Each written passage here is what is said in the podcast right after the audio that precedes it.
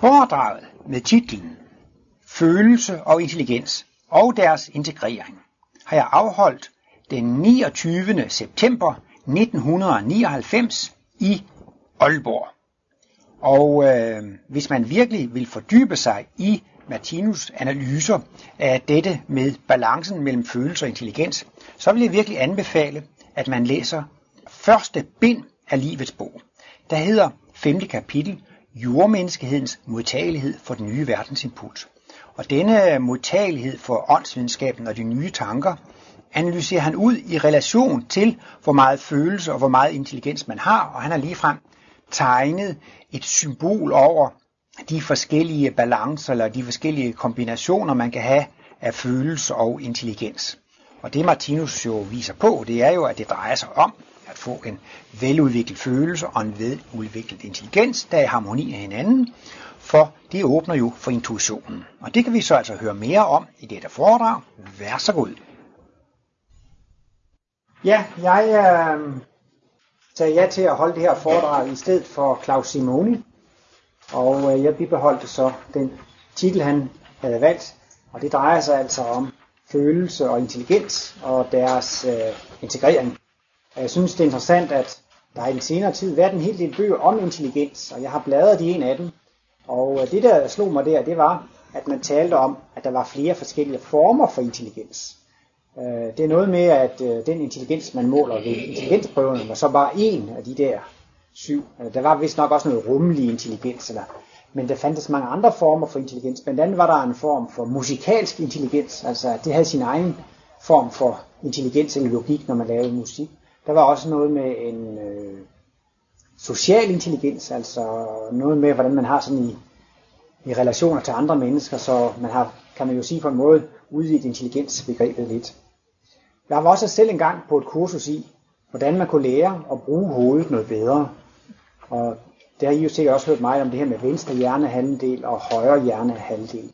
Og det ser ud til, at den venstre hjernehalvdel altså mest øh, er brugt til Øh, logiske og intelligensmæssige funktioner. Så altså ligesom at den venstre hjernehalvdel er meget intelligensbetonet, og den højre hjernehalvdel, den var mere følelsesbetonet, og hvis man også sådan skulle bruge Martinus grundenergier, ser det også ud til, at det kunne være lidt intuition på den højre halvdel. Og der på kursen talte man jo blandt andet om Einstein, og man, man synes jo, at det gælder om at have så meget intelligens som muligt. Han var jo blændende intelligent. Men han var også god til at spille på violin, og han havde også mange humanistiske sider. Og øh, der var sådan flere eksempler, også på store naturvidenskabelige tænkere osv. Og øh, de nåede altså frem til den konklusion, at hvis man skulle lave sådan noget meget intelligent der, det var alligevel bedst, hvis de to hjernehalvdele var i balance eller i ligevægt. Og kurset gik jo så meget ud på også, hvordan man kunne øh, få gang også blandt andet din højre hjernehalvdel med, med forskellige former for kreativitet. Og de talte så meget om, at alle mennesker havde formentlig en spøgelseshobby. Altså det vil sige, at mange mennesker, de havde egentlig lyst til at tegne, de havde egentlig lyst til at male, eller lære at spille, eller læse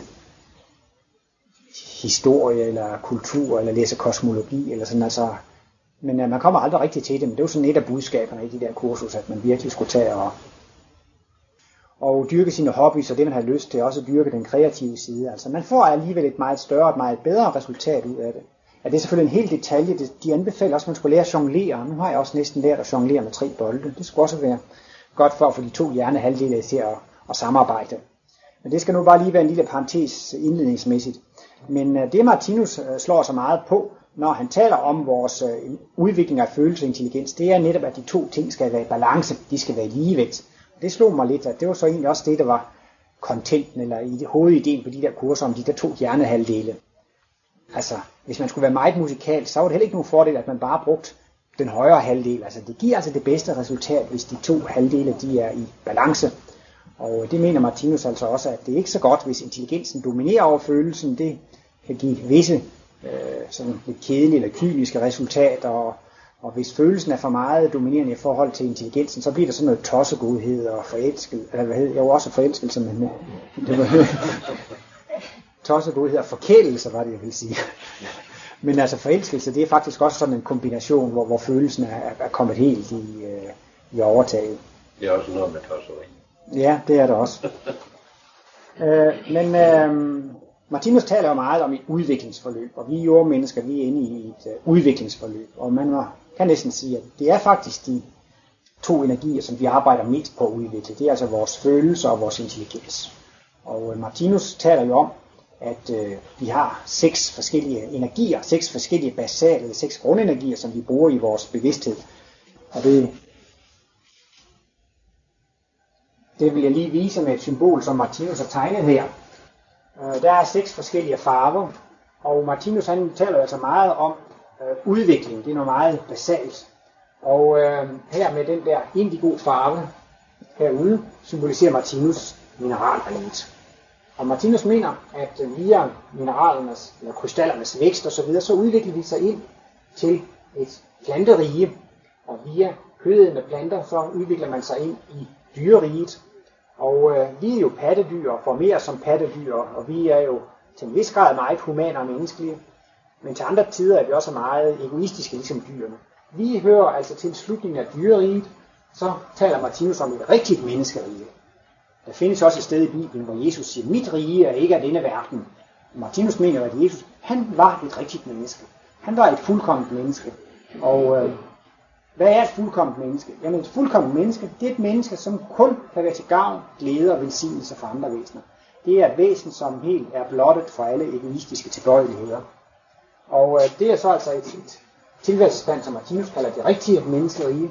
Og så kommer der her nogle endnu højere tilværelsesplaner, som man kan studere nærmere om i livets bog. Han taler om et visdomsrige, en guddommelig verden. I visdomsrige, der kulminerer intelligensen, og i den guddommelige verden, der kulminerer intuitionen, og så taler han også om et særlighedsrige, hvor man kulminerer i hukommelsen. Men, men øh, udover disse seks tilværelsesplaner, så er der altså seks forskellige grundenergier, som vi jonglerer med i vores bevidsthed og, og vores liv. Og øh, den røde farve, det er instinktenergien, og den er altså særligt dominerende i planteriget. Og planterne, de har jo ikke nogen hjerne, de har ikke nervetråd. Planter, de har ikke sådan nogen reflekteret tænkning, men de klarer jo deres livsprocesser udmærket. Og øh, som Martinus definerer det, så er instinktenergien den energi, der varetager alle automatiske funktioner. Og det vil altså sige, at disse funktioner i planteriet, de går mere eller mindre automatisk. Så taler han her om en energi med den orange farve, som han kalder for tyngdenergi. Og der, hvor tyngdenergien er kulminerende, det er det sted i udviklingen, hvor de har, vi har de mest tunge og de mest bastante og massive organismer, Tyngdenergien har altså også et slags psykisk udtryk, og der er den altså mere udtryk for en ekspansiv kraft, eller en eksplosiv kraft, og man, den har altså en udvidende karakter, og han omtaler den også som eksplosionsenergi, men man kan også godt tale om den som en slags aggressionsenergi. Og det er jo altså jo meget egoisme og aggression. Så man kan sige, der kan være sådan et fysisk aspekt af den, at den er meget koncentreret i den fysiske verden, men der er også det mentale aspekt af den, som aggression og eksplosion og aggression. Og modsætningen til tyngdenergien, det er altså følelsesenergien, som har en, en sammentrækkende kraft, som mere er kulde og kontrollerende, og man kunne også godt kalde den for en kærlighedsenergi. Den kan ligesom altså tøjle og binde de der eksplosioner.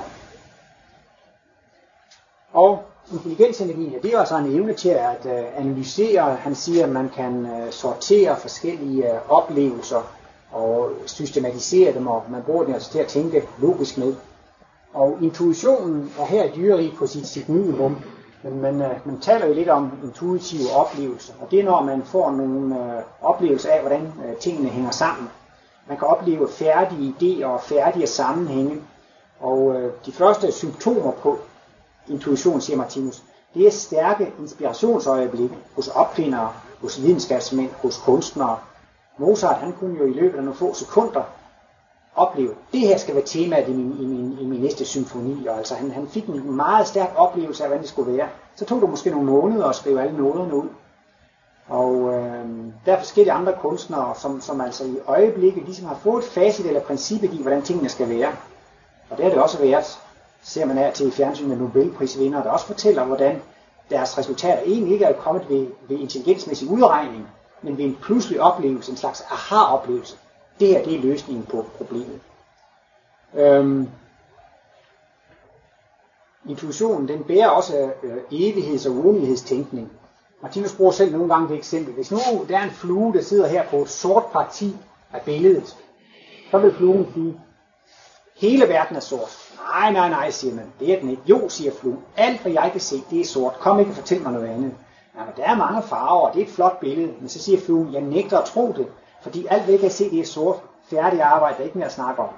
Og det vil altså sige, at den ser ikke helheden, den ser altså på livet eller tilværelsen i flueperspektiv. Og det, siger Martinus så, det kan vi mennesker under tiden også gøre, hvis vi er meget bundet af tid og rum, og bundet af det her ene liv, så kan vi mennesker også kommer til at se på tilværelsen i et flueperspektiv. Men nu kan vi så se, hvis vi kan gå bort fra det og se billedet i perspektiv, så er det jo et pænt farvebillede. Så altså, det afhænger af, hvilket perspektiv man ser det i. Og øh, intuitionen er den energi, der gør, at man kan se på hele livet og tilværelsen i et evighedsperspektiv, i et uendelighedsperspektiv. Det vil sige, at man kan få det totale, fuldkommende perspektiv over livet. Og det er også blandt andet jo altså med intuition, at man kan opleve, at man er et evigt væsen. Der er nogle mennesker, som har haft øh, nær dødsoplevelser og ud af kroppen oplevelser, hvor de har oplevet, at der er et liv uden for den fysiske krop. Og disse oplevelser har jo gjort meget stærkt indtryk på folk. Der er jo en dansk kvinde, som fik sådan ud af kroppen oplevelser, som senere blev præst, fordi hun har fået den oplevelse. Jeg kan ikke huske, er det Mørk, Mørk Nielsen eller Petersen, eller men i alle fald var det, synes jeg, det, har været, og det var en udsendelse med hende i fjernsyn, også en dykker, som også øh, druknede, men overlevede. Men altså for dem begge to, det ikke præst, for dem begge to var det en utrolig stærk oplevelse, som faktisk lader kursen om på deres liv. Det er jo så stærk en oplevelse at have oplevet, Det er et liv efter døden. Altså de fik et helt andet perspektiv på, på, på livet. Og øh, denne intuitionsenergi, det er altså en energi, ved hvilken man kan opleve lovmæssigheder og principper i livet, og man kan altså også opleve denne evigheds- øh, eller uendelighedsfornemmelse. Og Martinus, han forklarer ganske beskidt og ydmygt, at alt det, han har skrevet, altså dette verdensbillede, denne kosmologi, som han lærte, det er ikke noget, han har opfundet. Men han siger, at han har haft en evne til at opleve livets love og livets principper. Så det er ikke sådan, at Martinus har været særlig genial, men altså han har været så udviklet, at han har haft en meget udviklet intuitionsevne. Og han har altså kunnet se nogle sammenhænge i livet, opleve nogle, nogle lovmæssigheder og nogle principper. Og så er det altså, at det han oplevede af intuitiv vej, og det ville så jo have været en slags dogmer eller postulater, hvis han bare sagde, hvad han havde, havde oplevet direkte. Derfor har han lavet det, han kalder for kosmiske analyser. Han har altså lavet nogle argumenter, nogle analyserækker øh, og nogle øh, logiske argumenter, sådan så altså vi kan tage fat i det, vi kan se og opleve og biologi, og så kører han sådan en analyserække igennem, og så kan man af logisk vej komme til at se, at det er rigtigt det, han oplevede intuitivt var. Et sted udtrykte Martinus det sådan, at hans opgaver har været at gøre de oplevelser, han har fået af intuitiv vej, tilgængelige for almindelig jordmenneskelig fornuft eller for almindelig jordmenneskelig intelligens. Der er måske også nogen, der undrer sig lidt over overhovedet, måske hvorfor Martinus kaldte det for Martinus kosmologi. Men kosmos, det er universet, og logi, det er læren om universet. Der er også de græske ord kaos og kosmos, som er modsætninger, og der er kosmos jo det velordnede, og kaos det er det tilfældige. Så kosmologi, hvis man vil tage begge betydninger, kan man sige, det er læren om det velordnede univers. Og det man så, Martinus øh, jo virkelig gør sig til talsmand for, det er, at hele universet er en eneste stor levende organisme. En stor tænkende organisme. Og han forklarer også, hvordan det er liv inden i liv. Og molekylerne er levende væsener, som lever inde i celler, der er levende væsener. Der lever inde i organer, der er levende væsener. Der lever inde i vores organisme, så, og vi er jo levende væsener. Vi lever inde i en jordklode, der lever inde i et levende solsystem, der lever inde i en levende galakse. Og hvor holder det? Jamen det holder aldrig. Det er simpelthen et uendeligt princip. Det er simpelthen liv inde i liv. Så altså hele universet er et levende væsen. Og det er jo måske også tankevækkende, at alle levende væsener, de har tanker, ønsker, planer og idéer. Og jeg tror mange er ved at kunne acceptere, at jordkloden er et levende væsen. Hvis man studerer økologi og, og biologi og sådan noget, så kan man jo godt se det logiske i, at jordkloden opfører sig som en levende organisme. Men det er et lidt større spring, eller at, at trække argumentet helt ud. Jamen hvis den er levende, så må den jo også have tanker og ønsker og planer. Og Martinus går så ind på, at hele universet er et levende væsen, som også har tanker og ønsker og planer og idéer. Og Martinus omtaler så dette levende univers som guddommen. Og det vil så altså sige, at i ved intuitionen, der kan man opleve guddommen, der kan man opleve kosmos, man kan opleve den enhedsfølelse, at man er et med, med universet. Øhm, vi er altså her i dyreriget, hvor Martinus så viser, at øh, vi er ved at udvikle vores følelser, altså eller vores kærlighedsevne, vores humanitet. Vi er i stærk gang med at udvikle vores intelligens, men intuitionen er, er nogenlunde latent. Nu ser det nu, det er jo sådan et symbol tegnet som en lige streg. Men altså her i slutningen af dyreriet, så er man ved at få mere intuition. Det kan også være mange mennesker, som er interesseret i de her analyser, og de også nogle gange får sådan et inspireret øjeblik, hvor de forstår nogle sammenhænge og nogle principper, som de ikke har forstået før. Det kan altså også være via lidt mikrointuition, en lille smule intuition. Det kan også være i ens eget liv, i ens eget skæbneforløb og andre menneskers skæbneforløb. Man kan ligesom lige pludselig se nogle sammenhænge og nogle mønstre osv. Og det er også de der intuitive vej, man ligesom kan erkende. Der er de her sammenhænge. Og det er netop det der med intuition, det er principper, og det bliver så også, at man kan gennemskue nogle sammenhænge i livet. Og så er der altså også hukommelsen, hvormed vi lever i vores indre verden. Nu skal jeg ikke gennemgå det her symbol, det er meget nemt at fortælle sig det. Men jeg vil godt lige fremhæve én ting. Ej, det er måske to ting. I kan se på figuren, at det er som om, at det er et udviklingsforløb, og der er forskellige energier, der kulminerer. Og den drivende kraft i al udvikling, siger Martinus, det er lysten. Det er lysten, der driver værket. Det vil altså sige, alle levende væsener i hele universet, de stræber efter at få opfyldt deres ønsker, længsler og begær. Og det er jo meget naturligt. Og når man er sulten, så spiser man indtil man er mæt, og nogle de spiser lige indtil de sprækker, og så kan de ikke spise mere. Og så er det overstået. Men så går man et stykke tid, så bliver man sulten igen, og så tilfredsstiller man den nye sult.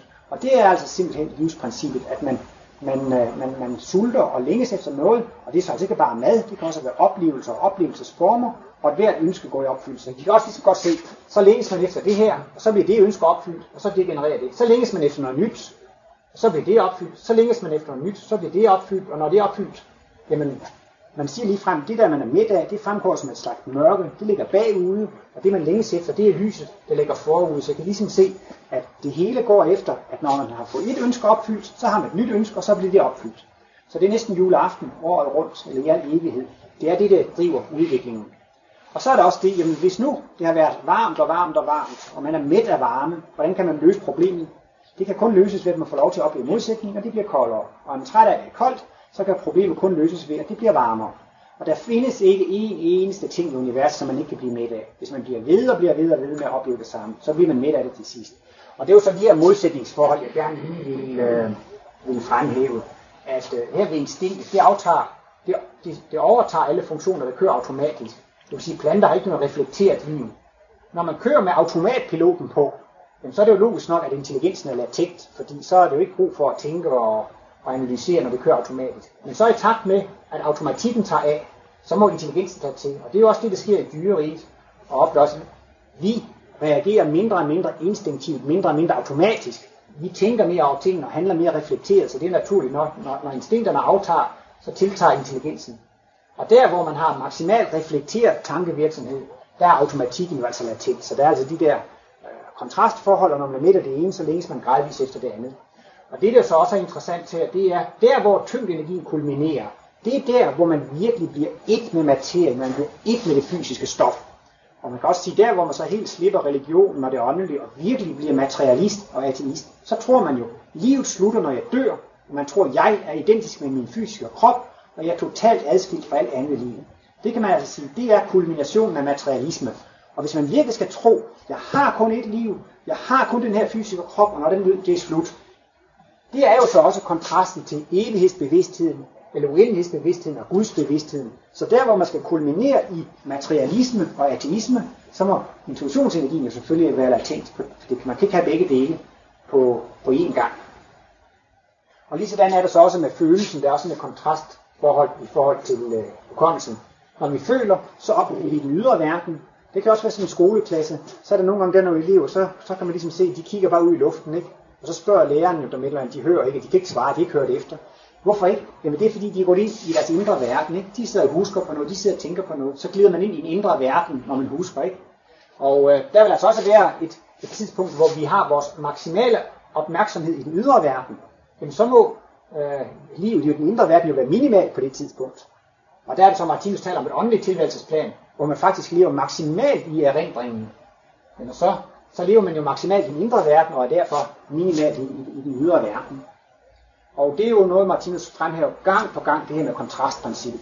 Man kan ikke sætte pris på en eneste ting, hvis man ikke har oplevet modsætningen. Det kan næsten også være et argument for, at livet er evigt.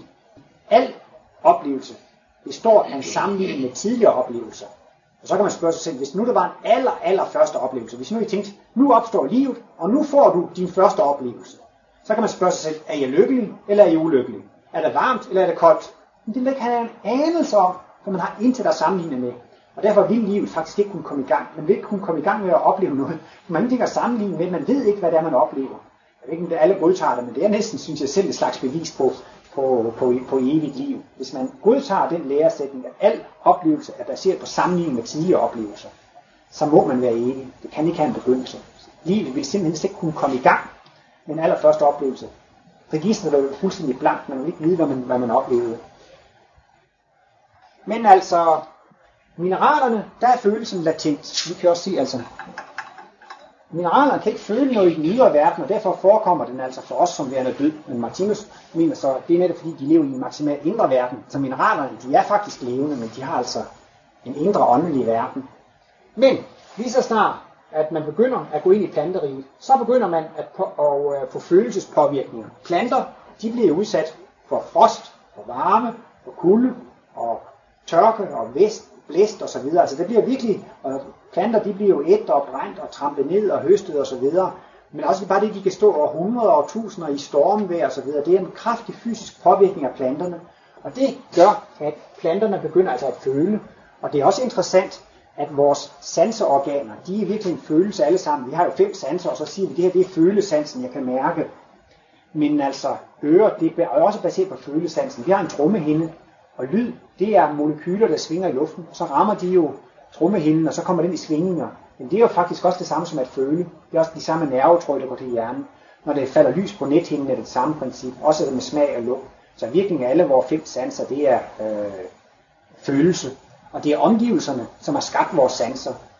Jeg ved ikke, om I kunne forestille jer, hvad skulle man med øjne, hvis man levede i en, i en verden, hvor det intet lys var? Altså det ville være helt absurd, at vi har udviklet øjne, hvis vi ikke kunne se noget. Man kan også sige, at det ville også være mærkeligt, hvis naturen havde udviklet vores ører, hvis det ikke var noget at høre. Altså vi, ja, vi har en navle, den kan vi ikke bruge til ret meget, og vi kan samle nuller med, med den. Men det, nej, men det er jo altså bare en, øh, en, en, en slags øh, souvenir fra vores fødsel. Men ellers så er det jo mærkeligt, hvis man går rundt med et eller andet organ, som man overhovedet ikke bruger til noget. Fordi der har været lydsvingninger, så har man udviklet øret. Fordi der har været lyde, har man udviklet øret. Fordi der har været lys, så har man udviklet øjnene. Fordi at der har været noget, nogle molekyler i luften, så har man udviklet lugtesansen osv. Så, videre. så det er egentlig påvirkning udefra, som har gjort, at vi har udviklet disse sanser til at føle. Og når vi går ind i planteriet, så får vi jo første gang nervetråde, og så kan de begynde realistisk at føle smerter og velvære. Martinus siger, at planternes oplevelse er meget diffus, men den kan skelne mellem noget, der er behageligt og noget, der er ubehageligt. Og det, han siger lige frem, det er en, kun en anelse af behag og en anelse af ubehag, for de har jo ikke de her nervetråde.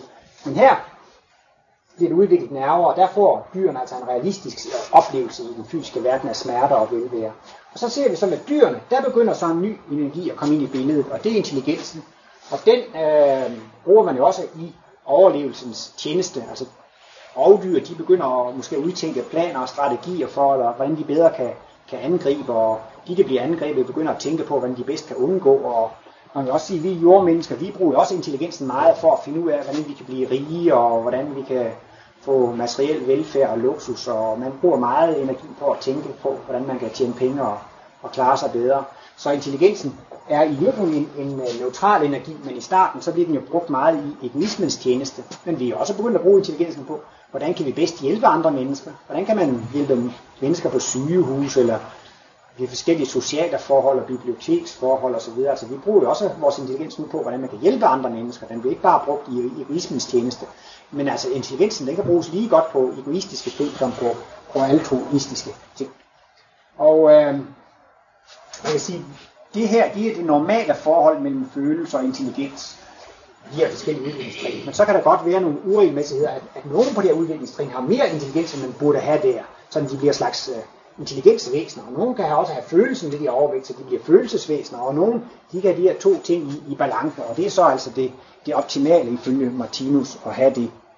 Så det, der står først fra på vores dagsorden, i vores udvikling fra mineraler, planter og dyr til rigtige mennesker, det er det, vi er virkelig i gang med at udvikle følelse, og vi er i gang med at udvikle intelligens. Og der er der Martinus siger, når følelse og intelligens er højt udviklet, og det har en harmonisk ligevægt, så kommer der en ny energi ind i billedet, og det er det, han kalder for intuitionen. Og øh, så tænkte jeg, at jeg lige vil sige lidt om, hvordan vi udvikler vores følelse. og hvordan vi udvikler vores øh, intelligens. Og dette med, altså med kærligheden, eller humaniteten, eller følelsen, hvordan må det blive udviklet? Ja, det er altså meget enkelt. Man udvikler følelsen ved at føle. Mere enkelt kan det næsten ikke være. Og generelt siger Martinus, al udvikling, det er baseret på oplevelse og erfaring, på træning og øvelse. Men det er altså, inden for biologien, så lærer man jo, at udviklingen sker i kraft af mutationer, i kraft af tilfældige hændelser, og det synes jeg også, det er interessant, men jo, det er jo en af grundsætningerne i biologien. Tillærte egenskaber kan ikke nedarves. Altså det vil for eksempel sige, hvis jeg lærer mig at blive en blændende skakspiller, mit talent for skakspil, det kan jeg ikke sende videre til min kommende generation. Allerede da jeg selv blev født, så var mine kromosomer jo fastlagt. Min kromosombesætning, den forandres ikke af, at jeg spiller skak. Den forandres ikke af, at jeg bliver ingeniør eller, eller studerer musik. Forandrer kromosomer sig af det? Nej. Og det, det er jo noget, der slår mig meget, øh, for jeg selv læste læst biologi på universitetet eller biolog. Og det kan jeg altså ikke synes er særlig logisk, altså at, øh, at udviklingen er baseret på tilfældigheder. Ikke? Og vi mennesker, vi, vi stræber jo efter at blive klogere og dygtigere og bedre, og, og vi er artige og læser vores lektier i skolen, og vi studerer, og vi øh, videreuddanner os og så videre. Men altså biologisk set, så er det spildt, fordi at tillærte egenskaber, de kan ikke nedarves. Og forbedringer sker bare i takt med, at der sker nogle tilfældige forandringer og mutationer. Og langt, langt, langt de fleste, de er uheldige. Og så har man så puttet sådan en ekstra nødsætning ind, at så er det så de bedst egnede, der, der overlever. Det er de fedeste, der overlever, eller som Darwin sagde, survival of the fittest. Nej, det er ikke de fedeste, det er de bedst egnede, der overlever, fordi man kan godt være, være meget lille og, og, og være bedst til at overleve i en revne eller sådan noget så. Men altså, det er lidt ulogisk, også kan man sige med hensyn til de her gener og kromosomer, man har fundet ud af, at det findes en enorm information i de her gener og kromosomer. Den er opstået ved tilfældighed. Altså det er jo mærkeligt. På den ene side siger man, denne kæmpemæssige informationsmængde, den er opstået ved tilfældigheder. Så i løbet af mit liv, så studerer jeg og træner og øver mig, der indhenter jeg en kæmpe stor informationsmængde. Men den er faktisk spildt. Når jeg dør, så er det ingen, der kan bruge mit talent for at spille skak eller for at være ingeniør, så fordamper det nu i den blå luft. Så det ligesom, det hænger jo ikke sammen. På den ene side, så starter man med en masse informationer, som opstår tilfældigt. Det er jo i sig meget mystisk. Og så på den anden side, så samler man en masse informationer ind, men de er mere eller mindre spildte. Så, så er det meget mere logisk, som Martinus forklarer med reinkarnationsprincippet, at det er ligesom med døden og søvnen. Vi lærer noget i dagens løb, og så lægger vi os til at sove, og så fortsætter vi næste dag at gå videre derfra. Og hver morgen, så kan vi bygge videre på det, vi kom til dagen før. Og øh, han siger det også som lidt poetisk ord, at søvnen er dødens lillebror. Og Martinus mener altså, at, øh, at det er med, med, med, med med det daglige liv, ligesom reinkarnationen. Altså, når jeg nu går i seng i aften og lægger mig til at sove, så er det jo ikke sådan, at i morgen, så vågner jeg op og kigger på mig selv der i sengen og ser, at jeg er til en krokodille, eller en kvinde, eller en gris, eller en ko, eller sådan noget. Altså, jeg vågner op i morgen som den samme person, som jeg var, da jeg gik i seng aften før, og jeg er den samme personlighed, jeg er det samme evner, anlæg og talenter. Det bliver det ikke forandret på. Men der findes selvfølgelig visse, øh, jeg ved ikke om det er hinduistiske, andre opfattelser med sjælevandring og sådan noget, at hvis man opfører sig svinsk i det her liv, så bliver man et svin i næste liv, og hvis man er lidt fej og ligesom en hund eller sådan noget, så kan man blive en hund. Eller hvis man er en god og en from elefant, så kan man måske blive et rigtigt menneske i næste liv. Eller sådan. Det vil jo altså også helt springe rammerne for en normal opfattelse af udvikling. Så vil det jo være spring i udviklingen. Men ifølge den darwinistiske skole øh, eller, øh, og, og videnskaben der, så, og der, sådan er det jo sikkert foregået rent fysisk set, ikke sandt? Altså, det tager måske 100 millioner år fra, fra at være en, en, en simpel abe til at blive et menneske. Så det tager jo tid at, at, at udvikle sig, men ideen er bare, at vi selv har udviklet os. Martinus nævnte også den detalje med øjet, at vi er faktisk begyndt at skabe vores øje allerede i planteriget. Der er nogle særlige celler hos planterne, som bliver modtagelige for lys, og de bliver så mere og mere trænet op i at, at føle lys. Og det er faktisk begyndelsen til vores øje. Vores øje det er et resultat af en millionårig træning i at optage lys.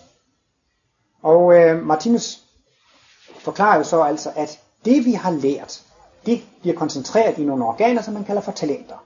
Og nu er det ved at blive vinter, og så danner planterne jo nogle frø, og så er det det morsomme ved det, at øh, til næste forår, så findes al information i sådan en frø om, hvordan man skal sætte en ny plante, hvordan det kommer blomster og blade, og hvordan det hele vokser frem. Planterne de er ikke ødelagte, bare fordi det bliver frost og vinter. Hele informationen til at lave en ny plantekrop, det ligger i frøene der. Og så har Martinus brugt det billede og siger, at vi har også nogle talentfrø, eller han kaldte det for talentkerner.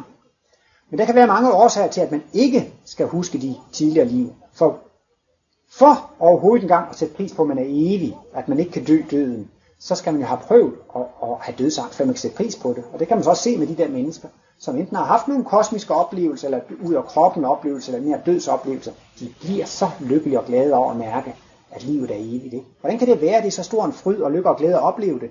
Det er fordi, de oplever kontrasten. De har oplevet det her med, at man er bange for at miste livet. Så derfor er det nødvendigt, at i hele den store udvikling, der må der være en epoke, hvor man mister evighedsbevidstheden og uendelighedsbevidstheden, og for den sags skyld altså også, at man mister Guds bevidsthed. Det skal man miste på et eller andet tidspunkt. Og det er altså der, hvor man er mest involveret i materien, den største materialist. Der skal man altså miste øh, denne kontakt med, med, med enheden, med guddommen, med, med evigheden og uendeligheden. Og så kommer jo problemet. Hvordan kan man have en kontinuerlig udvikling, der er baseret på de tidligere oplevelser, man kan huske dem? Altså, vi skal jo ikke kunne huske de tidligere liv, men vi skal alligevel kunne bruge resultaterne af dem. Men det kan altså lade sig gøre, takket være disse talenter. Men altså, ligesom om foråret, det tager lidt tid, inden planten den spiger, og frøene bliver blødt op, og det spiger og sådan. Så de der talenter, de skal lige vækkes op. Og det tager så for menneskene faktisk 30 år, før vores talenter er rigtig vågnet op. Altså, det man leger, og det man beskæftiger sig med som barn og som ung, det er de ting, man har arbejdet med i tidligere liv. Har man spillet meget musik i tidligere liv, så vil man også i barndommen og ungdommen spille meget musik. På den måde bliver de der talenter fra gammel tid altså aktiveret og kommer frem i bevidstheden. Man kan sige, at det tager mange liv at blive som en Mozart.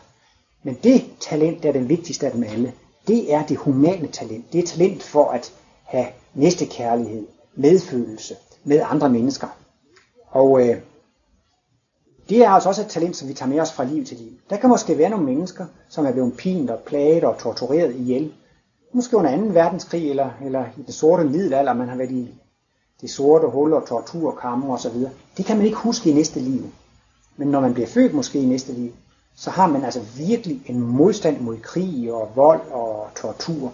Og øh, jeg beundrer meget de her mennesker, der arbejder i Amnesty International. De bruger kræfter, det kan være danskere, danskere der har det meget godt, men de bruger kraft og tid på at hjælpe mennesker, der sidder i et fængsel i Algi eller Tyrkiet, eller Thailand, og de bruger en masse kraft. De har en utrolig medfølelse med disse ofre. Og det er jo altså noget, der tyder på, at det har de, fordi de selv har været udsat for noget lignende tidligere. Der er mennesker, som arbejder for kræftforskning og offrer hele deres formue på det. Der er andre, der går, bruger deres penge på blindesamfundet, eller nogen, der bruger det på på hjerteforeningen. Og det er altså nogle områder, hvor der er nogle mennesker, de har en særlig stærk medfølelse. Og den er de ikke kommet sovende til, og det er ikke nogen, der har undervist dem i det. Det er noget, de selv har følt i tidligere liv, men de kan ikke huske det. Men det, det er indbagt, altså man kan sige, det kan være en mand, som siger, jeg er pacifist, jeg vil ikke lide krig, jeg kan ikke dræbe. Han kan ikke forklare hvorfor. Han har altså en, en slags medlidenhedsevne, et, et humant talent. Men det er altså det er altså et talent, der er overført fra tidligere liv. Så ingen oplevelse er overflødig. Ingen træning, ingen øvelse. Alt, hvad vi har oplevet, alt, hvad vi har trænet, alt, vi har øvet, resultatet bliver afsat i disse talentkerner. Den tager vi så med os fra liv til liv. Og det gør altså, at dette talent for at udvikle følelsen eller øh, humaniteten, den er altså udviklet over mange liv. Og man kan kun udvikle følelsen ved at føle. Og øh, livet er så altså sådan indrettet, at livet skal nok se til at servere de problemer, vi skal have for at udvikle vores følelsesliv. Vi behøver ikke selv at, at opsøge problemerne. Et sted udtrykker Martinus det også på den måde. De højst udviklede mennesker, de mest kærlige mennesker, det er de mennesker, som har grædt flest tårer. Eller i human henseende er vi ikke mere end det, vi har grædt os til. Så smerter, problemer, lidelser og sygdomme, det giver os altså den mest guddommelige evne, vi kan få, og det er altså humanitet og kærlighed. Der kan være mennesker, som i det her liv måske har været meget syge og invalide, og de synes selv, at de har spildt det her liv, for de har ikke haft nogle store resultater, de har ikke haft stor fremgang og, og succes. Men set ud fra en kosmologisk synsvinkel, så er det absolut ikke spildt. De har haft en forceret udvikling de har haft en forceret følelsesmæssig udvikling. Hvis man virkelig har levet i koncentreret smerter og lidelser og sygdom, så betyder det altså, at man er gået frem meget hurtigt og meget koncentreret i følelsesmæssig henseende. Så man skal i hvert fald ikke sige, at deres liv har været spildt, når de har haft alle disse problemer og sygdomme. Tværtimod, de har altså gjort et virkeligt ryg med hensyn til udvikling af, af humanitet og kærlighed og, og, og, og medfølelse.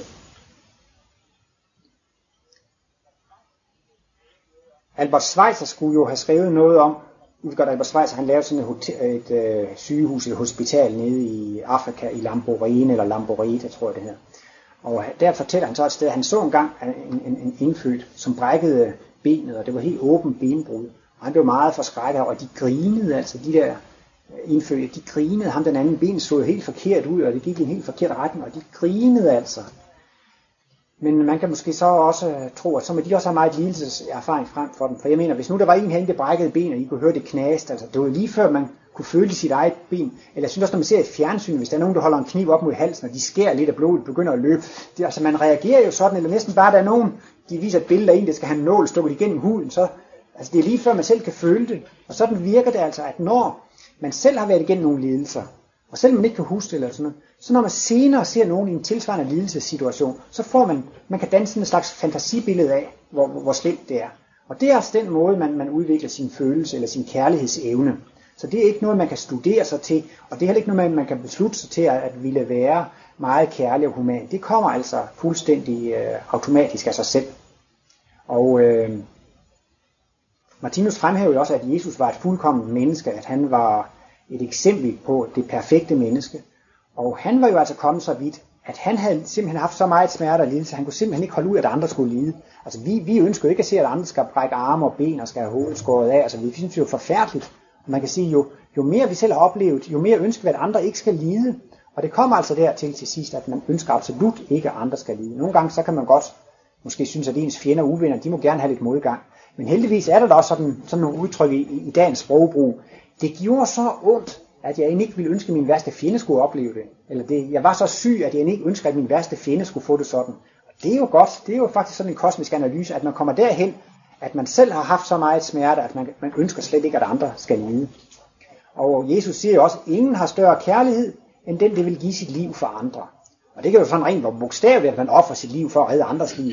Men i rent symbolsk betydning, så betyder det også, at ofre sit liv, det er jo at give sit eget velbehag, for at andre ikke skal lide. Altså, man har den indstilling, jeg vil hellere selv påtage mig en lidelse, end at andre skal lide.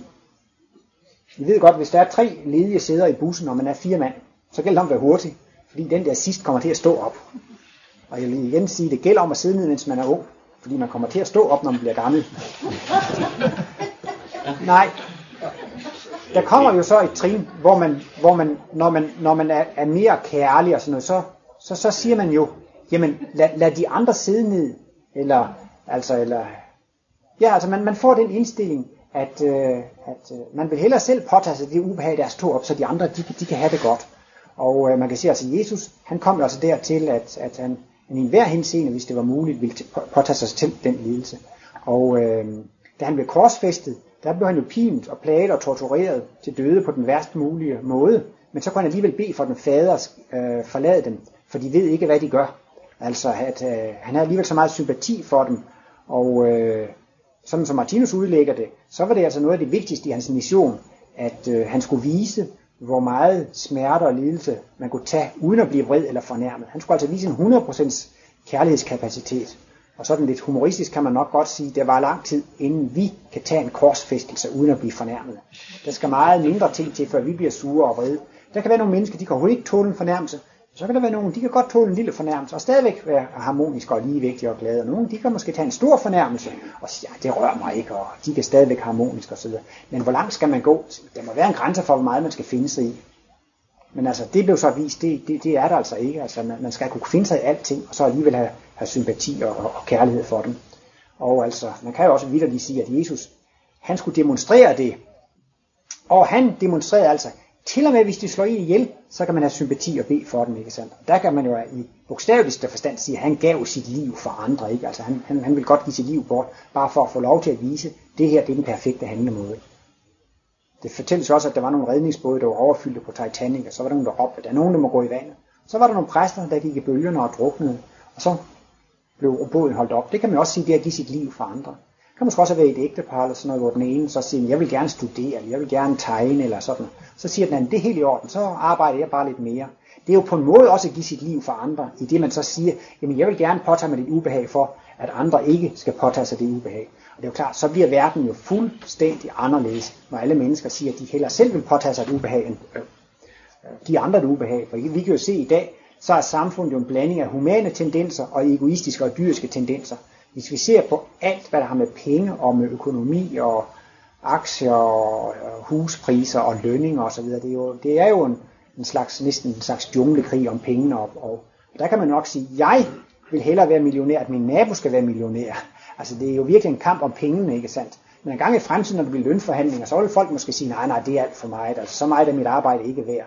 Og jeg har det altså bedre med at vide, at jeg får, at, at, at, at, at jeg får mindre betalt. Men i dag, så vil folk jo hellere gerne have så mange penge som muligt. Også selvom deres arbejde ikke er det værd. Det gør ikke så meget. Men altså, tilværelsen og verden, den vil altså forandre sig meget, når man begynder at få det ideal, at man hellere selv vil påtage sig lidelser, end man vil påføre andre en, en, en, en lidelse. Og nogen vil jo nok sige, at, at de var nogle køn tosser, hvis de, hvis de fik en million eller to, så de, gik, så de gav dem ikke til alle andre, i stedet for at have lidt sådan ja. pose. ja. Men øh, det kan vi måske også så småt begynde at tage fat på i det Martinus jo også har det her begreb med tossegodhed, at øh, det er så udmærket, at man har meget følelse, ikke sandt, at man gerne vil hjælpe andre.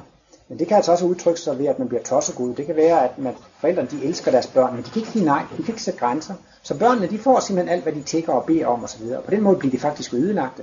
Det kan også være nogle mennesker, som rent er rene snylder, og man er gode til at plattenslag, og de er gode til at finde på historier. Jamen, jeg mangler lige nogle penge til det, og jeg har ikke lige en sted at bo, og kan du ikke lige give mig penge til det og det? Og man synes jo, det er en forfærdelig situation, de har i, så man giver dem jo penge, ikke? Og så når man ikke vil give dem flere, så går de bare til den næste, og så fortsætter de på den måde. Og de får i virkeligheden et ulykkeligt liv. Mange steder har Martinus været inde på, at det er rigtigt det, det hedder, at at ledegang er roden til alt ondt. Folk de får ikke et liv, hvor de bliver glade og lykkelige. Man kan også se selv i sådan et godt samfund som Danmark, og de får deres arbejdsløshedsunderstøttelse. Men det er svært at blive ved med at være arbejdsløs og bare få pengene og bevare humøret og inspirationen og glæden. Man skulle synes, det var en drømmetilværelse, men mange går ned på det. Netop fordi, at de ikke har glæden ved at arbejde, de har ikke glæden ved at skabe.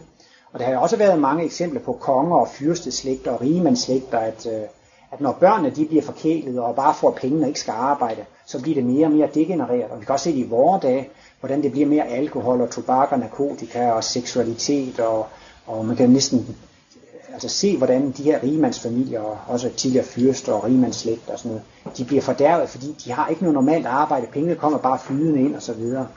Og øh, der kan man så også spørge sig, når folk ikke har penge og så videre, om, om man bare skal give dem. Og øh, en klassiker, det er selvfølgelig, at hvis der kommer nogen og tigger eller beder om penge, om man så skal give dem nogen, man kan selvfølgelig sige, jamen altså, hvis det virkelig er nogen, der har brug for pengene, så, så kan man jo hjælpe dem. Men der er også nogen, som faktisk er professionelle snyltere, altså nogen, der simpelthen lever af at tigge og bede, og nogen, som lægger livet op på at, at, at udnytte andre. Og der må man sige, det er ukærligt at opretholde mennesker i en, en uh, unaturlig levevis.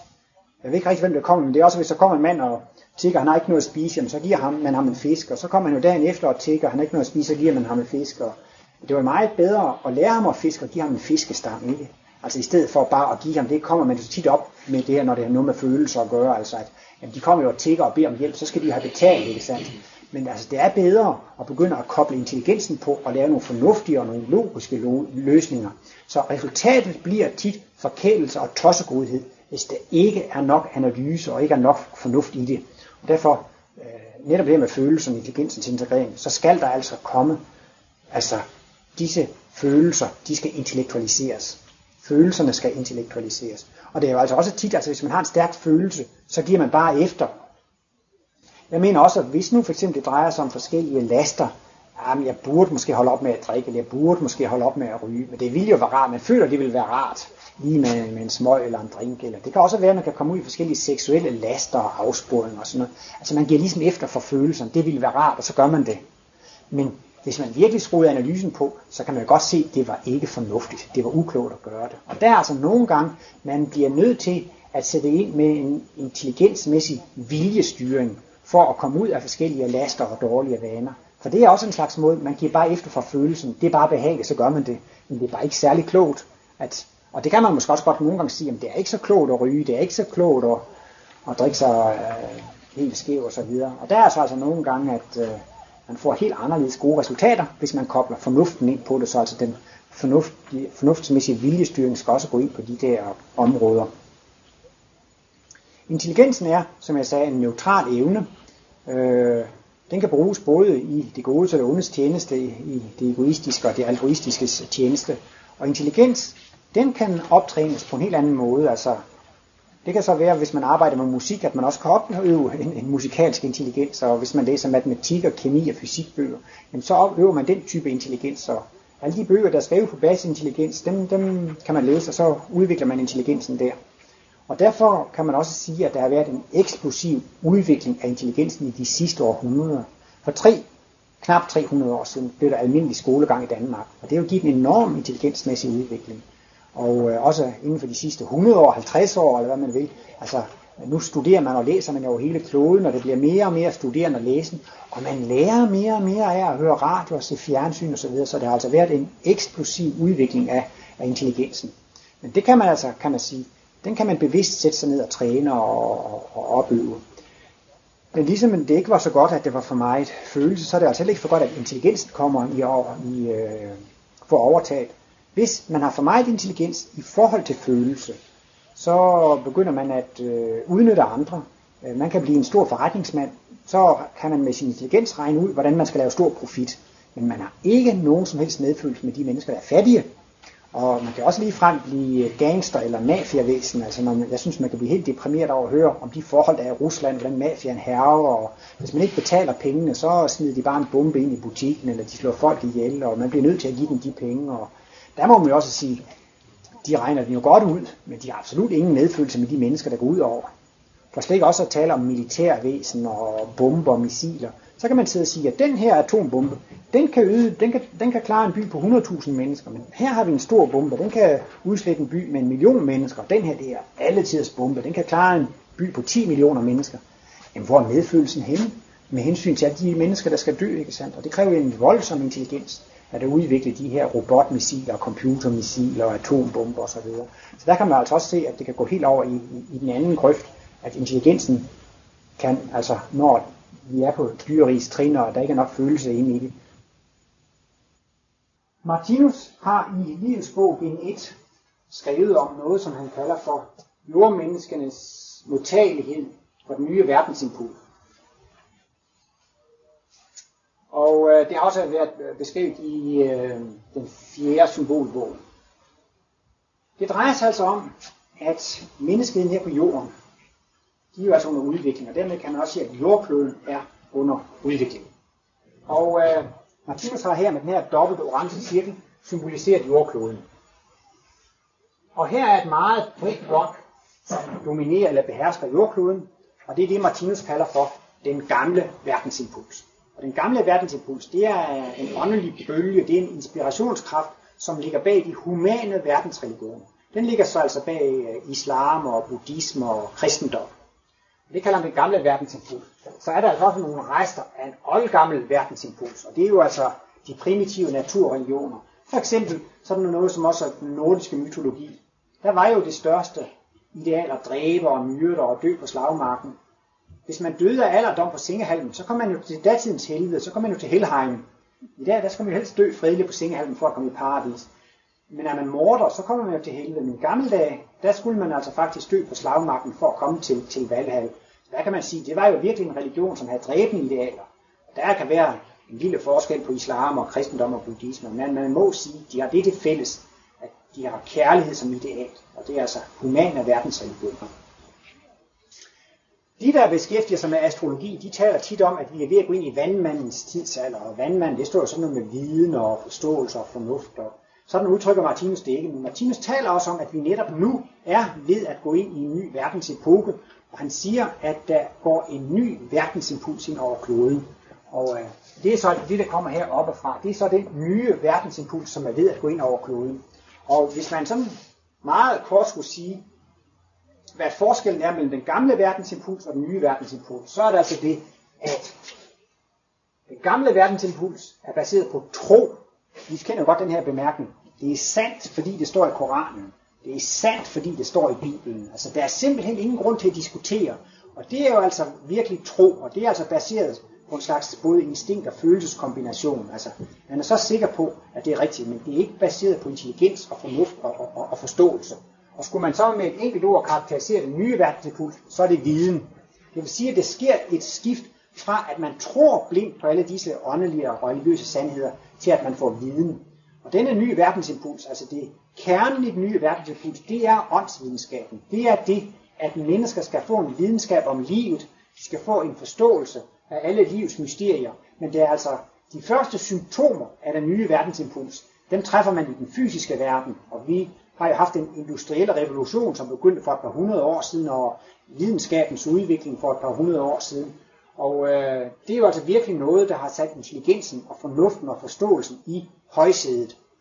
Og øh, der er jo ikke sket noget med Bibelen og Koranen i, i, i de sidste mange hundrede år. Altså, det, det, det er egentlig været det samme. Øh, man kan sige, at menneskenes bevidsthed, den udvikler sig, den udvider sig, den udvikler sig. Vi får intelligens og andre gaver, men der er ikke sket en tilsvarende udvidelse af kristendommen, eller islam, eller buddhismen. Det gør, at folk efterhånden begynder at finde disse religioner naive. Og som jeg sagde altså, med sko- den almindelige skolegang og alt det, vi lærer nu, altså det har over hele kloden været en kolossal intelligensudvikling. Og det har altså haft det til følge, at mange synes, at det her med religioner, det er naive. Og jeg tror nok, at øh, Skandinavien på en måde er de højst udviklede lande, fordi det er der, man går mindst i kirke. Fordi altså, at øh, man er kommet så langt frem i udviklingen, at man kan ikke lade sig spise af med disse trossætninger. Men hvorfor det? Og man vil gerne have en logisk forklaring. Men det kan man ikke få. Det står i Bibelen, og det er det sandt, og det har Gud sagt, og sådan og sådan, og så er der ikke noget at diskutere. Og folk de bliver altså mere og mere intelligensbetonede. Og vi får jo også forklaring, nu regner det der, fordi der er lavtryk her, og, og øh, så går kursen ned, fordi at det går op der. Altså, vi får logiske forklaringer på alle samfundets områder. I alle klasser i fysik og kemi og matematik og alle områder får man logiske forklaringer, og hvorfor dit og hvorfor dat, og man kan få en logisk forklaring. Men i religionstimerne i kirken, der kan man ikke få nogen logiske forklaringer. Der skal man bare tro på det. Og derfor er der så mange mennesker, som har forladt den gamle verdensimpuls. Så her på symbolet, så har Martinus men delt de mennesker, der er på jordkloden, i to grupper, og det er gruppe A, og det er gruppe B, som er markeret ved de to stjerner. Og den øverste stjerne, det er mennesker, som ikke længere kan inspireres af den gamle verdensimpuls. De er altså færdige med religioner. Det, giver dem, det siger dem ikke noget. De kan inspireres af den nye verdensimpuls. Og så findes der nogle mennesker, de kan stadigvæk inspireres af den gamle verdensimpuls. Og øh, jamen det er jo så måske, hvad man i dag vil kalde fundamentalister, eller dogmatikere. Altså de er religiøst troende på forskellige religioner, altså de er meget fast forankrede i det. Og så har Martinus jo igen her symboliseret følelsen med den gule farve og intelligensen med den grønne farve. Og der bliver så tre kombinationer. Man kan have følelse og intelligens i ligevægt. Og det er altså det optimale, som jeg også var inde på før. Hvis intelligensen dominerer, så kan det også give sig udslag i mafia, forbrydervæsener, forretningsvæsen osv. Så intelligensen, den skal også humaniseres, så man kan formulere det på de to måder. Følelsen, den skal intellektualiseres. Men intelligensen, den skal humaniseres. De skal jo styre og lede hinanden. Her har Martinus tegnet følelseskategorien, der er følelsen lidt i overvægt i forhold til intelligensen. Og den tredje kategori der, det er altså intelligenskategorien, hvor intelligensen er overlegen i forhold til følelsen. Martinus skriver meget detaljeret om de der øh, kategorier, og jeg skal bare lige meget kort sige, altså, de højst udviklede væsener på jorden, det er disse ligevægtsvæsener, som ikke mere kan tro på de gamle religioner osv. Han siger, at disse mennesker, de har også en naturlig modstand imod at drikke alkohol, de har en naturlig modstand mod rygning og narkotika, de har en naturlig modstand imod at slå dyr ihjel, de er vegetarer, og han siger også noget, som måske for nogle lyder lidt mærkeligt, de er ude over alt, hvad der har med forelskelse at gøre. Forelskelse, det er egentlig også en slags dyrisk instinkt. Jeg har en kammerat, som ønsker at sige, det er ikke nogen intellektuel præstation at blive forelsket. Det går tit helt automatisk. Man kigger bare ind i øjnene på den elskede. Og så, ja, det er nu dejligt. Ja. sådan er det også i dyreriet. Hvis der er en eller anden fugl, der på halen kan vise en rød prik op, eller sådan noget, ikke så er det jo straks nogen, der bliver forelsket i den, og så går hele, hele parringen og det hele i gang. Altså det går helt automatisk. Øh, så disse mennesker her, han siger, de, de er altså også, de lever i det, han kalder for ufrugtbarhedens zone. Hvis der er særlig interesse for det, kan vi måske tage det op i spørgetimen, men Martinus taler om, at der har engang været de lykkelige ægteskabers zone. Men så kommer vi ind i et udviklingsforløb, hvor at de bliver ulykkelige, og det må man jo nok sige i dag, når man ser på, hvordan det går med ægteskaberne, at vi er i den ulykkelige ægteskabers zone. Og så kommer man da videre til noget, der hedder ufrugtbarhedens zone, hvor man i større grad lever for sine interesser, for sit arbejde, for sin mission, eller man lever mere i det kreative. Man kan måske sige, altså på den ene side, i de lykkelige ægteskaber zoner langt ned i dyreri, så er jo den største arbejdsopgave at tage sig af afkommet, tage sig af børnene, og der lever væsenerne i forældreglæden, og det er jo skønt. Skønt at være forelsket, og det er skønt, når det går børnene godt og så videre. Der kan de fuldt ud leve i forældreglæden. Vi er jo sådan en slags blanding, men det går mere og mere over til, at folk begynder at leve i skabeglæden. Altså folk bliver mere og mere kreative, og det er jo også mange mennesker i dag, de går meget op i deres job og deres arbejde og deres karriere, det kan være, at de har nogle interessante job og beskæftigelser. Det bliver selvfølgelig et minus for ægteskabet, men det er også det, Martinus siger, at nogle gange så kan den ene ægtefælle faktisk blive jaloux på den anden ægtefælles arbejde, eller på den anden ægtefælles øh, interesser. Det har jeg da set både med, med Esperanto og med kosmologi. Hvis den ene i et ægtepar begynder at blive meget interesseret i Martinus kosmologi eller Esperanto, så bliver den anden jaloux, og nogle gange sender det lige frem med, med, med skilsmisse. Så det er jo selvfølgelig bedst, at man har alle sine interesser inden for ægteskab, hvis det skal være lykkeligt. Men der kommer altså også en mennesketype til sidst, altså de lever bare for deres mission, eller der kan man så også sige, hvis sådan helt går til Jesus, altså det er jo klart, han, han, han var jo ikke nogen skørte jæger, han skulle jo ikke have kone og børn, og det er jo ikke hans arbejde, altså han, han skulle jo leve for sit arbejdes skyld. Men altså vi er så et eller andet sted midt imellem, hvor vi delvis lever i forældreglæden, og hvor vi delvis lever i skabeglæden. Og de her mennesker, de er altså gået over til, om så sige, mere at leve i, i skabeglæden. Og så har han her, når følelsen er, er, er, er, er, dominerer, så er man øh, øh, mere interesseret i det religiøse. Jeg skulle måske også lige sige her, altså, at Martinus her forklarer, at der er følelser og intelligens i ligevægt, og de er så højt udviklede, at de kan begynde at få kosmiske glimt. Og et kosmisk glimt, det er altså en meget stærk intuitiv oplevelse, der kan man altså øh, komme til at opleve, at man er et evigt væsen. Man kan komme til at opleve, at der findes ikke noget mørkt eller noget ondt i livet. Alt det mørke og onde, vi øh, oplever, er i virkeligheden kærlighed i forklædning. Det er noget, vi oplever for at komme videre i udviklingen. Det er noget, vi selv har sendt ud, som vi skal høste. Og vi skal ikke høste som en straf, men netop for at udvikle vores humanitet og vores følelser, så i virkeligheden er det til gavn for os. Man kan altså få en inderlig oplevelse af, at verdens sands grundtone er kærlighed. Man kan få en oplevelse af, at der eksisterer et højere tilværelsesplan, hvor alt er lykke, glæde, kærlighed og harmoni. Og det er virkelig noget, som kan forandre folk. Altså sådan som det Martinus har beskrevet, og det er beskrevet i litteraturen, så kan bare sådan et kosmisk glimt totalt forandre mennesker. Tænk, at man selv ved selvoplevelse har oplevet, at der findes en højere verden af lys og lykke og kærlighed. Altså det giver en helt anden, helt anden øh, dimension på, på, på livet.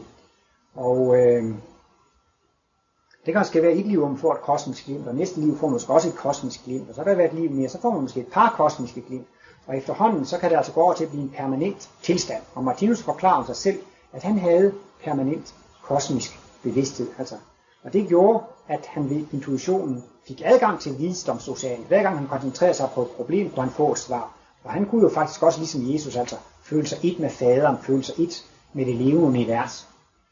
Her siger Martinus om disse mennesker, de kan godt i visse perioder, altså de, der har den mindste ubalance, de kan godt i visse perioder komme i en slags lykke- og glædestilstand.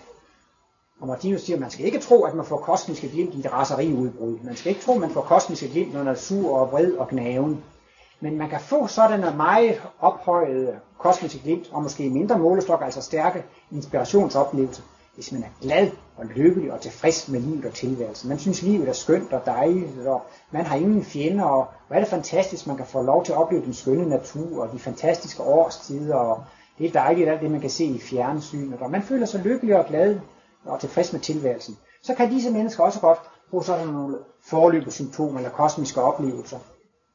Men eftersom de er lidt uligevægtige, så kommer de alligevel ud for lidt senere måske at være lidt hovmodige i livet. Det blev måske ikke helt, som de har troet. De nåede måske ikke helt at blive de store stjerner, eller have fået den position, som de har drømt om. Og så kan de altså føle sig snydt og skuffet. Og de, men altså, de har altså haft lidt, lidt for meget hovmod, og det man kan sige, det er en ufærdig side i bevidstheden.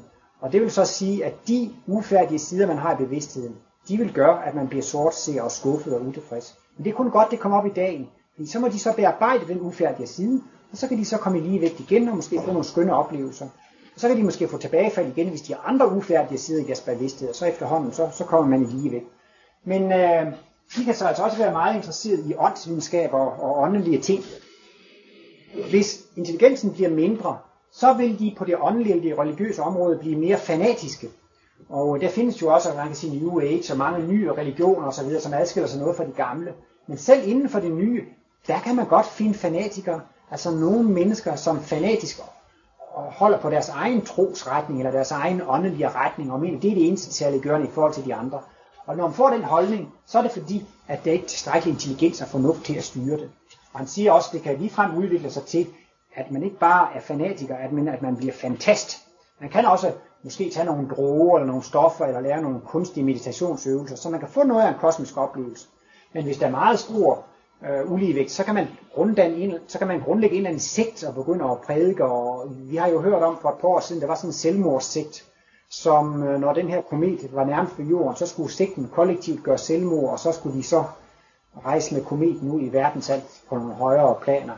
Jeg ved nu, Kanada eller Schweiz, det bliver brændt sig ihjel og slå sig ihjel. Der er også den der Japan Aum-sekten, det var jo også noget med at slå folk ihjel og få slå sig selv ihjel. Og, og jeg tror, det er 20-30 år siden, der var nede i øh, Sydamerika, i, var det i Guyana, hvor der var noget, der Jonestown, hvor der var 900 mennesker, som gjorde sådan en kollektiv selvmord. Altså, det nogle gange, så kan der altså komme sådan nogle sekter, som er helt vildt ude og cykle, ikke sandt? Og det skyldes som regel én mand, ikke? som altså har haft nogle åndelige oplevelser, men det får nogle helt... Han kan altså tillægge sig selv sådanne dimensioner, at han er, han er Gud, eller han er Jesus, han er verdensfrelser. Blot fordi han måske af en eller anden kunstig vej, eller på et eller andet tidspunkt har fået sådan en ophøjet oplevelse. Så på grund af den manglende intelligens og den overdrevne følelse, så kan han altså puste sig selv op til at blive en Jesus eller en verdensfrelser og grundlægge de der sekter, som får de der forfærdelige følger. For det kan da godt komme ud af det, hvis der er alt for stor ubalance. Følelseslivet, det kan altså så at sige blive domineret af det religiøse og det åndelige. Men det kan også godt være, han beskriver også nogle kunstnere, at kunstnere er egentlig også meget følelsesbetonede og følelsesmæssige mennesker, så de er, de er også meget typisk øh, følelsesdominerede. Og øh, så har han også et øh, kapitel om mennesker, hvis følelsesliv er totalt opslugt af det seksuelle. Og der er også nogle mennesker, som er nærmest er sexgalninger. De går kun og ser på pornofilm og kommer kun med sofle vidigheder, og det hele er totalt opslugt af det seksuelle, og de er måske også ude i mange seksuelle laster og uvaner osv. Og, og øh, det skriver Martinus allerede om her i Livets bog, bind 1, men ellers så har Martinus jo lavet sit hovedværk i syv tykke bind, og der er så Livets bog, bind 5, reserveret til hele menneskets seksuelle udvikling. Så der skriver han om alle mulige seksuelle minoriteter og forklarer den naturlige udvikling. Og der er mange mennesker, som har været glade for at læse Livets 5, fordi så kan man ligesom få en logisk forklaring på, hvorfor man er, som man er, selvom man måske ikke lige præcis er som alle de andre. Der er nogle, de lever i lykkelige ægteskaber, nogle lever i ulykkelige, og nogle er enlige, og der kan man altså få mange gode forklaringer på det. Og det kan vi eventuelt også toppe spørge til, hvis der er specielle spørgsmål til det. Men altså, man kan også sige, når følelsesliv dominerer, så er man altså mere religiøs, og man er mere åndelig, og man har en svagere materialisme. Det går ligesom indad. Og hvis det går galt og sådan noget, så går det altså også noget, ligesom det går ind, så bliver det mere med selvmord og sortsyn og så videre. Men med intelligensen, så går det udad, så går det udad i, i den, øh, den fysiske verden. Altså der, hvor man er meget tæt på ligevægt, der kan man måske også lige være ved at få sådan nogle kosmiske oplevelser. Og der øh,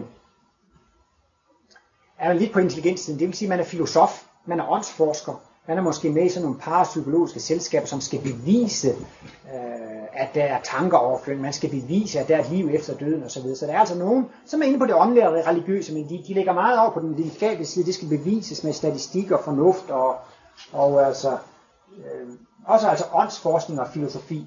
Men hvis følelsen bliver for lille i forhold til intelligensen, så giver det sig udslag i, at så bliver man materialist så kan man altså blive interesseret meget i naturvidenskab, men man er altså hårdkogt materialist, så forsvinder det åndelige og det, det religiøse.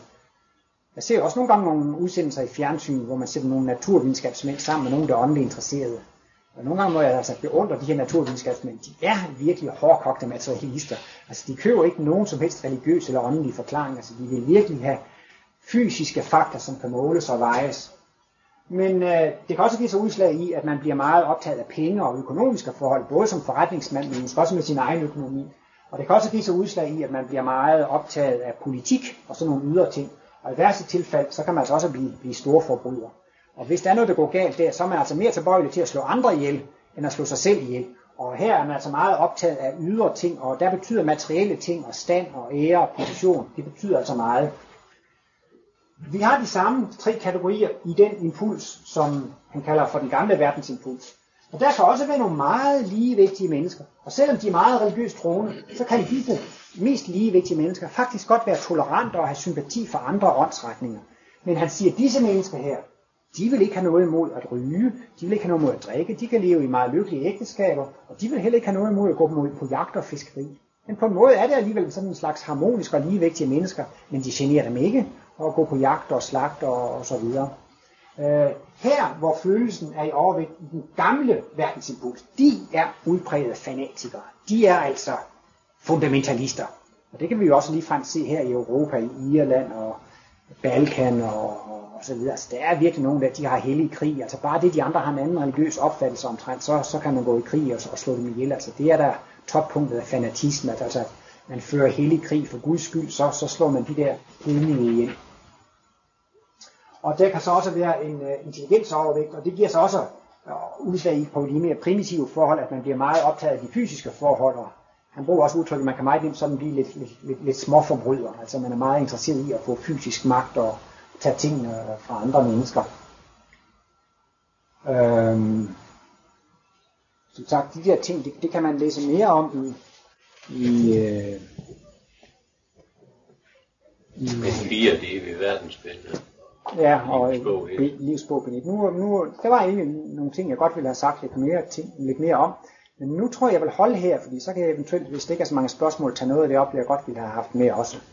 Så jeg synes, vi skulle gå over til pausen her.